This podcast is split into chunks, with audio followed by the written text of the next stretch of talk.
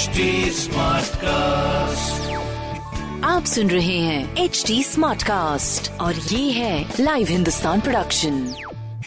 हाय, मैं हूँ fever RJ Piyush. आप सुन रहे हैं कानपुर स्मार्ट न्यूज और इस हफ्ते मैं ही आपको कानपुर शहर की खबरें बताने वाला हूँ। तो आइए शुरू करते हैं। सबसे पहले कानपुर शहर की खबर आ रही है कानपुर आईआईटी से। जैसे कि कानपुर आईआईटी कदम कदम पर सराहनीय कदम उठाता रहता है, तो ऐसे में भाई एक और सराहनीय पहल जो है कानपुर आईआईटी करने वाला है। तकरीबन 29 स्टार्टअप्स जोड़े हैं कानपुर आईआईटी ने, जो कि सामाजिक कार्यों में काफी मदद करने वाले हैं। विस्तार से इस खबर को आपको बताते हैं। आईआईटी और हैदराबाद स्थित यानी कि टी हब के सिटी कार्यक्रम की ओर से एक सामाजिक नवाचार प्रयोगशाला जो है बनाई जा रही है, जिसके तहत देश भर के 29 स्टार्टअप को तकरीबन जोड़ा जाएगा एक साथ। शुक्रवार को इन स्टार्टअप को एक प्लेटफॉर्म पर लाकर स्टार्टअप को हार्ट 2022 का शुभ आरंभ भी जो है किया जाएगा। और इतना ही नहीं, आईआईटी प्रशासन के मुताबिक सिटी की ओर से सोशल इनोवेशन लैब के तहत टेक्नोलॉजी इंक्यूबेटर टी हब के सहयोग से इन स्टार्टअप को जो है चुना गया है और पहले ग्रुप को लॉन्च करने की घोषणा की जाएगी। इस पूरे प्रोग्राम का जो मोटिव है वो क्या रहने वाला है, इस पर भी रोशनी डालते हैं।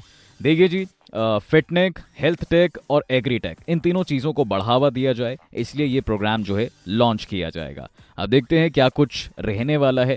बाकी कानपुर शहर की दूसरी बड़ी खबर है कि हैलेट हॉस्पिटल में पेशेंट्स के लिए दवाइयों की किल्लत ना हो, इसीलिए पहले ही ऑर्डर कर दी गई है। इस खबर को डिटेल से आपको बताते हैं।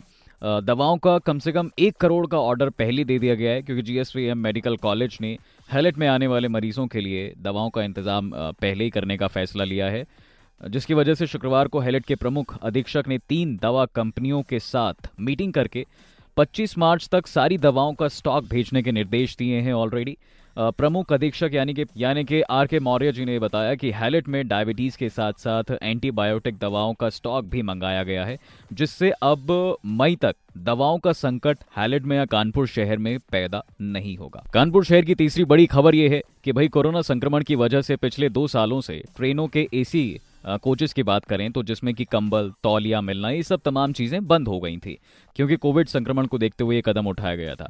इसके अलावा पर्दे भी एसी कोचेस से हटा दिए गए थे।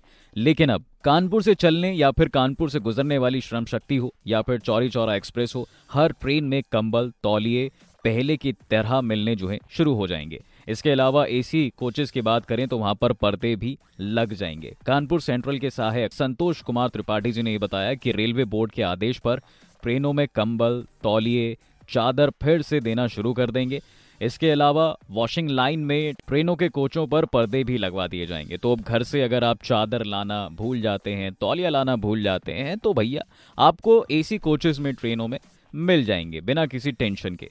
ये दावा किया गया है कि किसी ट्रेन में शुक्रवार तो किसी में शनिवार से ये सुविधा पहले की तरह शुरू कर दी जाएगी। हालांकि ये तो फैक्ट है, जो ट्रेन में सफर करते हैं पहले से ही इन सुविधाओं की मांग कर रहे थे, लेकिन कोरोना की तीसरी लहर के मद्देनजर रखते हुए इस सुविधा को लागू नहीं किया गया था, पर अब ये कदम जो है उठाया जा सकता है। कानपुर शहर की चौथी जो खबर है उसमें ही मतलब एक ही न्यूज में गुड न्यूज है, दूसरी तरफ बैड न्यूज है। गुड न्यूज ये है कि कोरोना केसेस बहुत कम हो गए हैं, कोरोना की रफ्तार हमारे कानपुर शहर में कम हो गई है। लेकिन बैड न्यूज़ ये है, खतरा अभी टला नहीं है, मरीज अभी भी शहर में मिल रहे हैं। संक्रमण की दर भले ही कम हो गई हो, मरीज हर कोने में हमारे कानपुर शहर में मिल रहे हैं।